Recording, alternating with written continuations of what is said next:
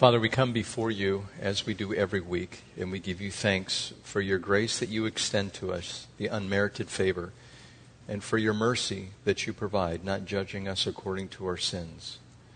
We thank you for the sacrifice of your Son. We remember him when we receive communion. But at this moment, Lord, we had asked that you would teach us, as we ask again every Sunday, that you would enlighten us as to what your word says. Show us your purpose for us, how we are to believe, and ultimately how we are to act. Help us be those disciples that you want us to be. In Jesus' name, amen. Now, three weeks ago, we started the book of First John. And in chapter 1, there were several things that I pointed out there, but beginning in my introduction last time, we find the reason for this book being written, and they are in, and you can write these down uh, as soon as I get my little tablet to work right here. Excuse me, it just did something on me that I don't like. I got to figure out what's going on here.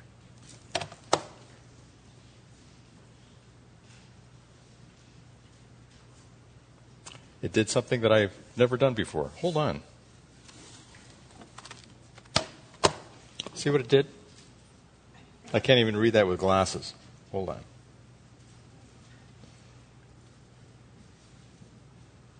There we go.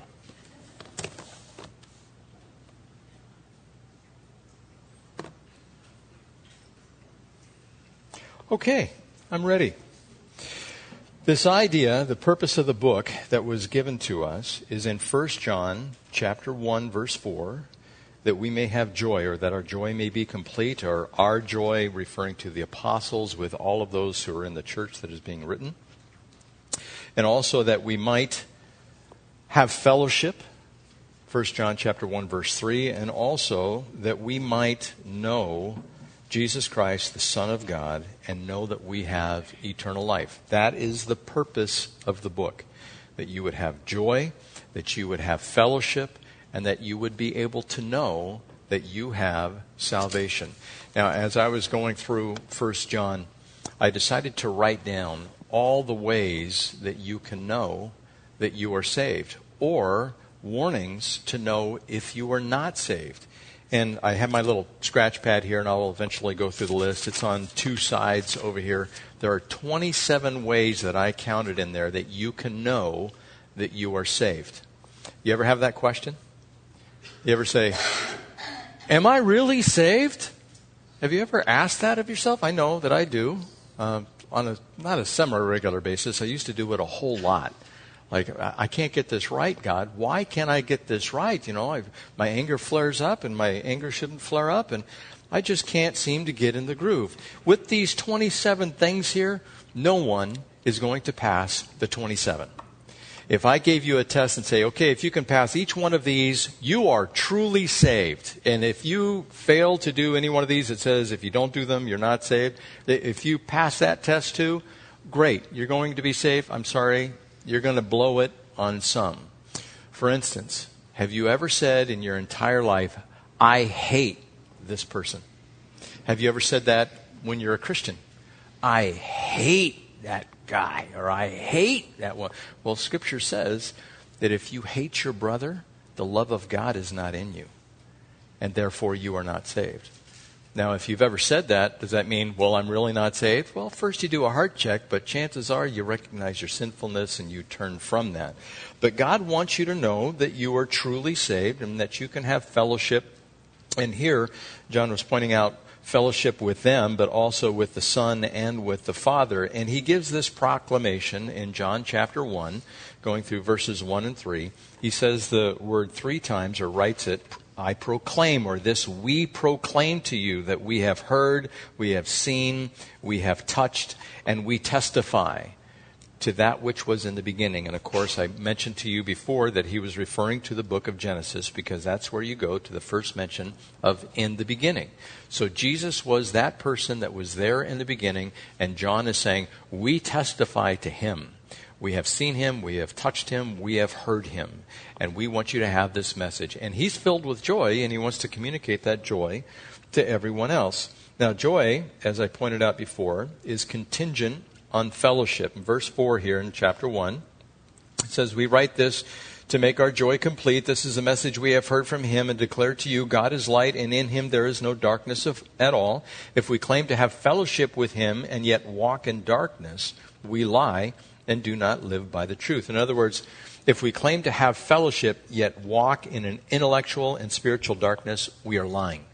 We are not telling the truth. That means if you, in your action as well, if your action depicts you as somebody of the world, are, are you the best partier that all your friends know? Are you the one, yeah, you know what I'm talking about. Are you the one that goes to a Charger game? The Charger games are great.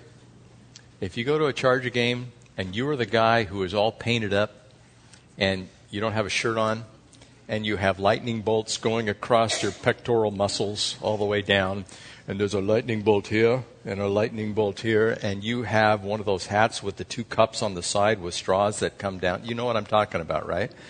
If somebody looks at you and says, You are the ultimate partier, would you do that in church? Probably not, right? Maybe during worship you might be a little more vocal than normal, but if people know you as the party monster, well, you're probably not a disciple monster in a good way. You understand? And so God says if you're walking in darkness, and that's the intellectual side, that's the emotional side, that's the action side, all of that, if you're in the realm of darkness, you're really not saved. And that's one of the warnings that he delivers here, and we're supposed to pay attention to that. And of course, if we're not like that, then we have assurance that we are saved. He says in verse 7 But if we walk in the light as he is in the light, we have fellowship with one another, and the blood of Jesus, his son, purifies us from all sin. Verse 8 If we claim to be without sin, we deceive ourselves, and the truth is not in us. If we confess our sins, He is faithful and just to forgive us our sins and to purify us from all unrighteousness. If we claim we have not sinned, we make Him out to be a liar. His word has no place in our lives. So He's simply declaring that there is this thing called sin. The world would like to forget that there is sin. The world would like to forget that there is any kind of morality. And matter of fact, they would reverse that. Whatever the good is, they would call evil, and whatever the evil is, they would call good, and they would make up their own standard for ethics. And as I've told you before, morality is a sense of what right and wrong is as far as God is concerned. But ethics are what right and wrong are according to society. Society and their values are completely different, especially in this day and age, with what God's morality is. And the two shall never meet. They will keep on drifting farther and farther apart. And of course, I think we have all witnessed that in the last few years. We see the separation of morality and ethics. Now, God calls us to be moral. And if we are moral, He will give us direction on how we are to act ethically, how we are to operate inside of society. And there, if you walk into any classroom today, and I've been in a couple of classrooms over the years, especially when my girls were in high school, we'd go there, and there would be these moral attributes that would be on the wall. And they would say things like honesty. Well, being honest, not telling a lie, is a moral attribute. But they would have these honesty integrity and perseverance, and they'd put all those things up on the walls in the classroom. But if you don't have God as the basis for doing that, it doesn't apply. If you just say it because you want it to be so, well, what if you have a bunch of people who don't want it to be so? Then they won't. They won't have that as part of their repertoire of how they're supposed to act. They will just do whatever they want to do. And that's, again, the way our society is going.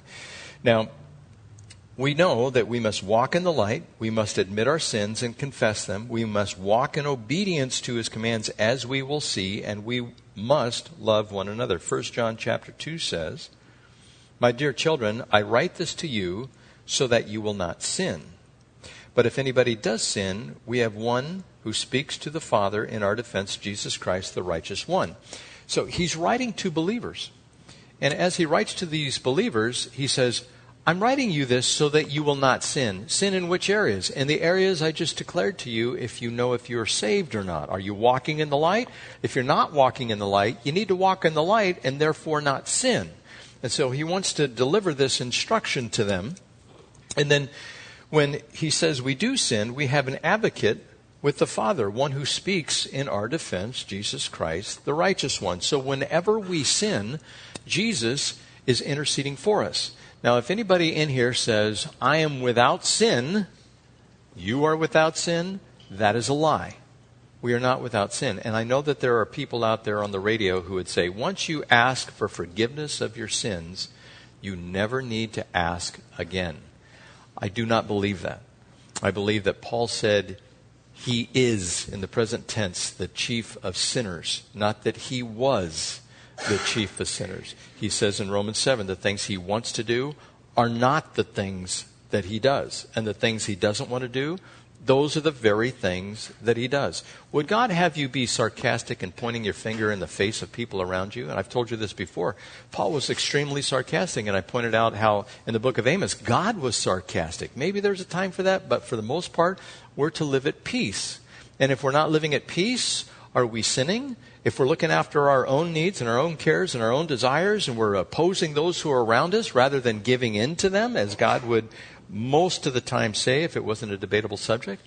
Well, see, that's, that's how we're supposed to act. That's how we know that we're saved. That's how we're supposed to examine ourselves according to the scripture. In verse 2, it says, if we do sin, we have this atoning sacrifice for our sins. It says, Jesus is the atoning sacrifice for our sins. And the word here in the King James, does anybody have a King James? What is the word that's used there? Propitiation. Now that's a big word. Uh, propitiation means, and what they would have understood it to mean back then is they would have had a god Saturn. God Saturn. And I think God Saturn was the god of agriculture, if I'm not mistaken. I'd have to go back and look up my Greek gods. But they would bring an offering to the god of Saturn, or God Saturn, to appease him, so he would show favor and he wouldn't be angry. And so they would understand this idea of propitiation. If we did that today, it's like bringing a sacrifice. So, God, don't be angry with me. Please, here, receive this offering and I'll give you some money in the church, okay? And hopefully you won't be angry with me. That, that idea, the propitiation, Jesus was the one who satisfied the Father and His requirement. We cannot bring anything to God and say, Will you now be satisfied with me that I've brought you these herbs? I've tithe off of my mint, dill, cumin, and cinnamon, and cloves, and everything that's in my spice rack. I bring it to the church. That's Old Testament stuff. God is not pleased with us if we bring something or don't bring something. He wants our heart. That's what He wants. He doesn't want your sacrifice. The sacrifice, he says, is not something that he desires. He wants you. And so if you think you can go out there and just perform an act and you look at God like, are you pleased now? I've done this? Well, he's happy when we're good disciples, but that's not why he's happy. He's happy because we have asked him to help us, right? We've asked him to be our Lord and Savior. And remember, that is religion. That is our attempt to reach God. And God says, can't do it. God says, this is my sacrifice to reach you. And so if we're always working to please God, if we just abide in the vine, you know, in the book of John, same author, if we just abide in the vine, we'll be pleasing because we produce fruit. Now, just to bring this down to the road level again. What do you mean abide in the vine? What, what are you talking about? And of course, he's using an agrarian uh, illustration here. Now, to explain this a little bit, this last week I planted 23 grapevines, terraced a hill, put the poles in, and there's one client that I work for, he wants some Chardonnay he wants some Concord grapes. He wants some Thompson seedless. He wants some Merlot grapes. And he wants to be a little chemist and mix all these up and make his own wine, this vintner thing. And so I planted all of these vines. And I was looking at the vines, the different type of grape vines that are there, and examining them and remembering that John wrote to us if you abide in the vine and my word abides in you, you will bear much fruit. And some of these vines had little bitty grape bunches on them, little small ones. And they're just, all they were doing was sitting in this flat. They were just in this flat, and they, they weren't waving and striving to produce the grapes. They were simply sitting there, is what they were doing. And they didn't say, Pick me up and put me in the ground. They didn't say that. I picked them up and I put them in the ground. And I watered them, and after a couple of days, I looked at them and they're just like, have you ever seen the slow motion pictures of leaves coming out where they, they you know, they kind of go like that? They're just kind of reaching for the sun. Well, and I could tell the leaves changed a little bit and they're getting a little bit bigger, and it was just simply abiding in the dirt, is what it was doing. And they're producing the fruit. And he's going to have this little crop of grapes that's up there, and he's going to have so many grapes, he's not going to know what to do with it. And he doesn't have to do anything. He doesn't have to go up there and convince them, look, you need to get on the stick here, so to speak. You need to produce those bunches of grapes, and, you know, I want to carry bushels out of here. Well, he doesn't have to convince them. They're going to do it simply by abiding, simply by hanging out. And that's what God wants you to do. He wants you to hang out. Now, a little more closer to, that's a highly technical English right there, a little more closer to the asphalt, right? A little more where the rubber meets the road. What does it mean to abide? When I made the announcement on Easter that uh, if you'd like it to be a disciple, if you'd like to get on the road, great. That's what I desire for you. That's what God desires for you. And the first thing that I told the people, there are currently three people who are interested in that, I said, go to home fellowship. That's the first thing you need to do. Go to a home fellowship. I don't care which home fellowship you go to. If you want to come to the one on Thursday, great. If you want to come to the uh, either one on Monday, that's great. But you got to go. If you're not going, you're not growing. That's the point of the home fellowship. And you might say, "Well, I just like to read the Bible by myself." Well, that's fine. Why? Let me ask you, you, you most of you should know this. Why did God provide pastors and teachers?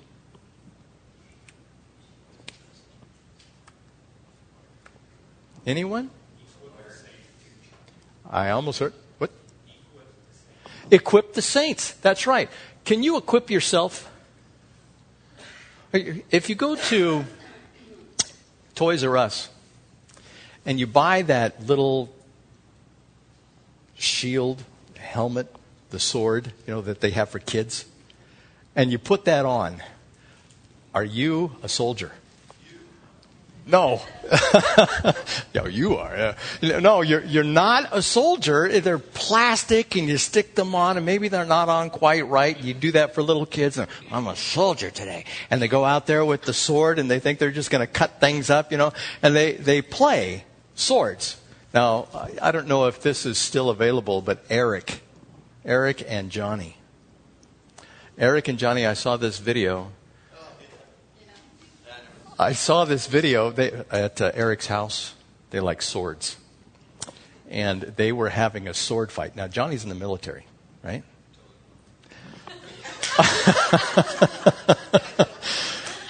in this video, I'm watching, it's in their backyard. Eric, first he's uh, battling, I think, his brother, right? a family friend. They pulled out the, and these swords are like three feet long, and they're plastic swords, right? Hard foam. And Eric is just annihilating. You know, it's kind of he's just like this and turning away. And the other guy, he was he was all right, but then Johnny steps in there, and Johnny starts wielding this thing, and Eric's going no. He's cowering down. You know, this idea of using these swords Johnny being in the military, you know, has some training. He can kill you with his bare hands, you know, that type of thing. And Eric's like, I want to be like that. But Johnny could do that. This guy's a soldier, right? And so the same thing applies to you. Just because you want to be something, you have to work at it. You have to go through boot camp. It's the rubber meets the road type of thing. You have to apply yourself. You have to abide in the vine. It's not just, well, I'll just be in the Word and everything will be sufficient. No, you have to be able to ask questions. You have to be able to digest the information yourself. That's why they have teachers in school. They send the kids home, read the book, come back. What'd you learn? And the teacher instructs them properly. Gives them all kinds of math questions, right? And they put all the formulas up there, and then you're supposed to go home and practice it, and then you come back and the teacher tests you to make sure you're able to understand and perform the task in math class. Same thing with geometry, same thing with biology, same thing with botany, all the sciences. You have to be tested. If you're not tested, you're not proficient. In order to be proficient, you have to go to home fellowship. You have to just get this stuff by osmosis, if nothing else. Now, some of the studies that we have here, we don't give out questions. Some we do give out questions for. I know that the women's study, you guys have questions. You guys have big questions. I mean, you guys, every day, right? It's questions for the women's study. And you ladies are growing, you know? And uh, the guys, we have the uh, morning fellowship on Saturdays too. Look, if you're not going to go to home fellowship, go to a men's, go to a women's, go to something. If you are consistent in just going, you are simply abiding. Nobody has to convince you. You're just going to go, oh, that makes sense. When scripture is read and questions are answered, you're just going to go, okay, I get it. I understand. And you are naturally going to mature. But you won't see the process right at the time that you're growing. You know, it's kind of like as we get older, those of us who are older in here, don't you remember that being 15 years old was just yesterday? It was just, what happened? I got old so quick. Uh, how did I get old so quick? It's because we grew up. Well, the same thing happens as you're a believer. If you just abide in the vine, if you just do what God asks you to do, you will just grow. And one day you'll find yourself like there and you'll be doing what God wants you to do. So you must abide in the vine. That's what God calls us to do. Now, the satisfaction, digressing here, the satisfaction that God required for us was Jesus Christ and his sacrifice. It was an expiation, it was a propitiation, it was a, an atonement. It was a price that was paid for our sins to be washed away and made white as snow. Now, going on, verse 3 it tells us here that we must walk in obedience. We know that we have come to know him if we obey his commands. Now, this is the struggle of all times. If God says, don't, what do you want to do? I don't even have to tell you, right? If the sign says 55 miles an hour, what do you say? 56, 8, 9, 70. You know, you just, you don't care. And when the officer pulls you over, like he's pulled me over before, you say, what? What? He goes, do you know what you were pulled over for? And you go, uh, no. He goes, do you know how fast you're going? Uh, no. And he tells you how fast you were going, and he goes, I'm going to issue you a citation. I just remembered I need to, next time if that happens to me, of course it'll never happen because I have a halo, but this idea of if it ever happens to me again, I'm going to say, will you please have mercy on me today? Because I know the scripture says, to those whom you show mercy, you will be given mercy. And I, of course, I could give him that verse as well, you know, but uh, I'm just going to ask. But this, this idea of doing what is right, it, it goes so against our flesh. Our flesh wants to do what it wants to do. And he says, if we have come to know him, we will keep his commands. Now, the commands start with the Ten Commandments, right? Know, Tom used to pass out these little coins for the kids. He even came up to me one day and he goes, Can you give me the Ten Commandments in order? Do you want your coin? And I, yeah, okay, I'll give it my best shot. And so, if you are growing in the Lord, if you are acquiring knowledge, one of the first things you need to acquire is the Ten Commandments. And all of those commandments are summed up in two commandments. And so, if we just remember that, we will start growing. And if we apply that in every aspect of our lives, we will be keeping His command to love God and love our neighbors as ourselves. That's what He calls us to do, keeping His commands. Verse 4 The man who says, I know Him, but does not do what He commands, is a liar, and the truth is not in him. Now, this is one of those things I'll ask you. Have you ever broken one of the Ten Commandments? What do you call yourself? A liar. That's what Scripture said, right? So are you saved? Some of you are not sure. It, it's this, I, see, that's what he says, examine this. If you know that you have sinned, we have an advocate with the Father, which is Jesus Christ. the one who is our atoning sacrifice. And so we turn to him and say, Father, I have sinned. Forgive me.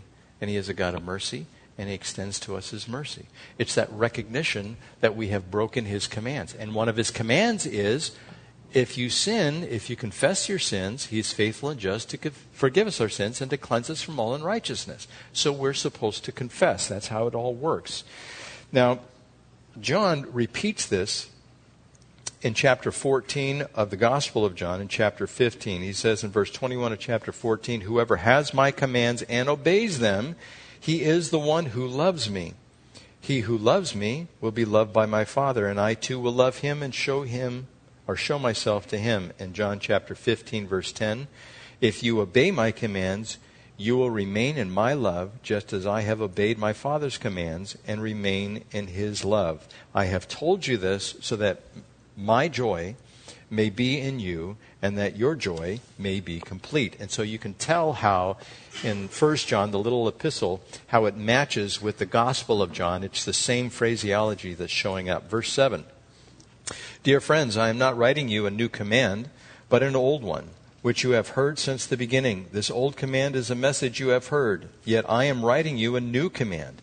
It has, in this new command, what he means here is it's not lost its freshness. That's the best way to translate this. This command that you already have is not gone stale. Its truth is seen in him and you because the darkness is passing and the true light is already shining. Anyone who claims to be in the light but hates his brother is still in darkness. Whoever loves his brother lives in the light. And there is nothing in him to make him stumble. But whoever hates his brother is in the darkness and walks around in darkness. He does not know where he is going because the darkness has blinded him. And so if you are filled with this hate, this rage towards somebody, this anger.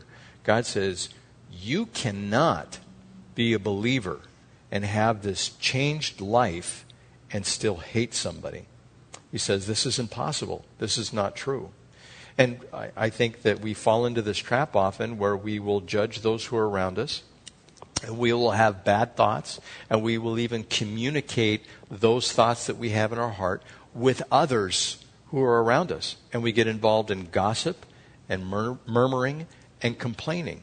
If you are involved in those three things, you are showing that you do not love your brother and that you actually hate them. And I actually I think that's one of the worst sins in the Bible is murmuring, arguing, complaining, and gossiping. Those things, if you put that in a nutshell, imagine how good the world would be if we didn't have those things, the sins associated with the tongue. If we command the tongue, if we have mastered that, book of James says we have become perfect. And so those are the areas that we need to really work on. But he says if you hate your brother, then the love of God is not in you. Verse 12. I write to you, dear children, because your sins have been forgiven on account of his names. I write to you, fathers, because you have known him who is from the beginning. I write to you, young men, because you have overcome the evil one. I write to you, dear children, because you have known the Father. I write to you, fathers, because you have known him who is from the beginning. I write to you, young men, because you are strong, and the word of God lives in you, and you have overcome the evil one. Is this passage a little confusing? Why does he keep saying, I write to you, young men, I write, I write to you, fathers, I write to you, children? It's, it's kind of like it's lost in translation. You don't really understand what he's saying here unless you look up the words, specifically the words for children, fathers, and young men. If you look that up, you kind of get an idea of what has taken place. There's four different words that are used here, and I'll try to pronounce them in the Greek. It's teknia, paideia, neaniskoi, and paterus.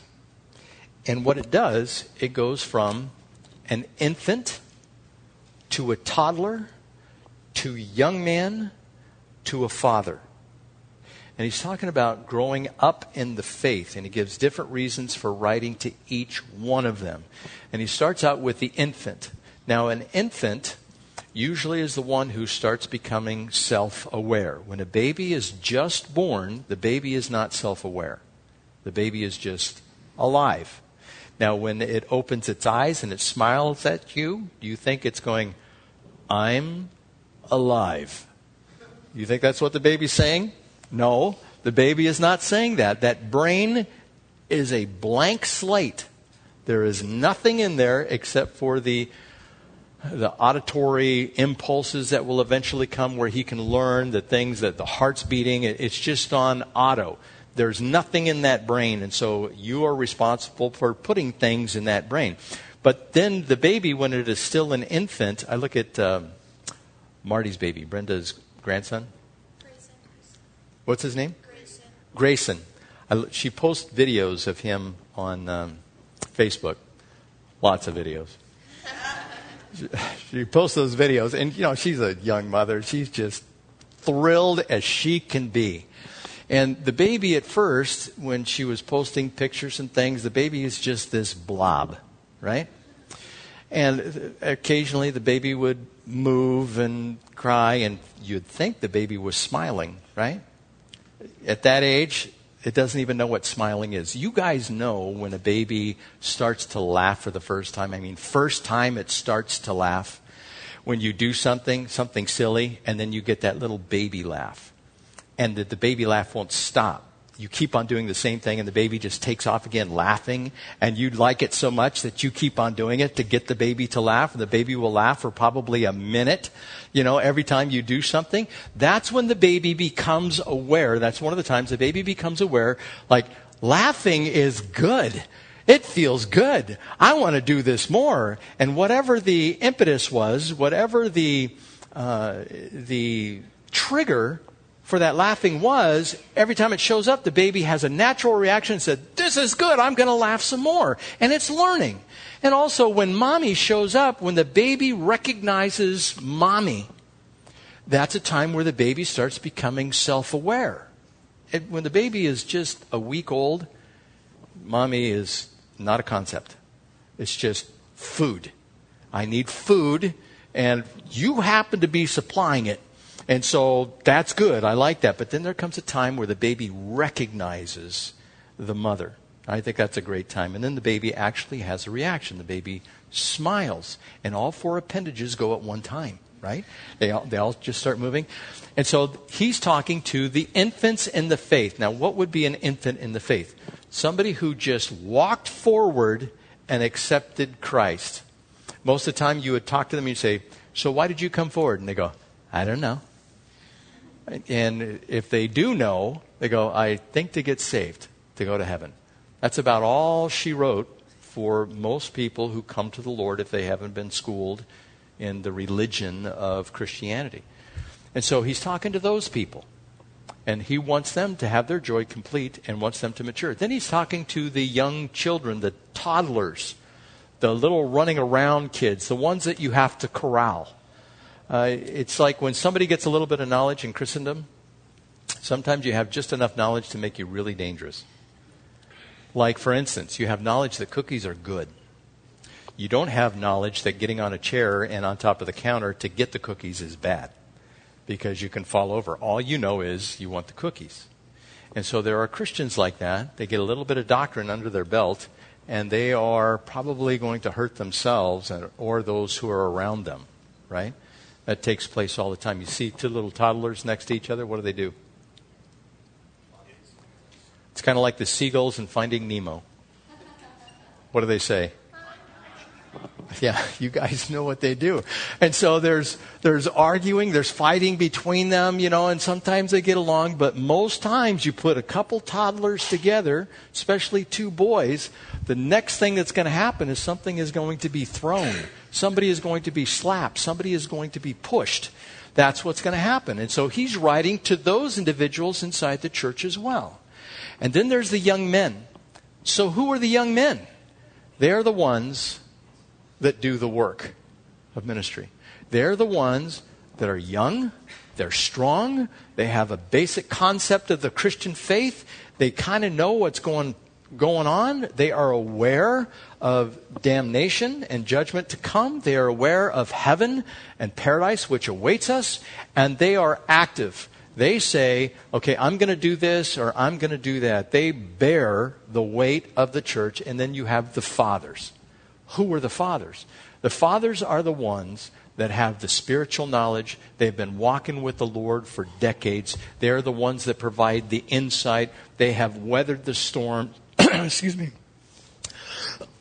Excuse me. they have weathered the storms, and they will have an impact on not only the infants, but they will have an impact on the toddlers and the young men and the young women that are inside the body of Christ.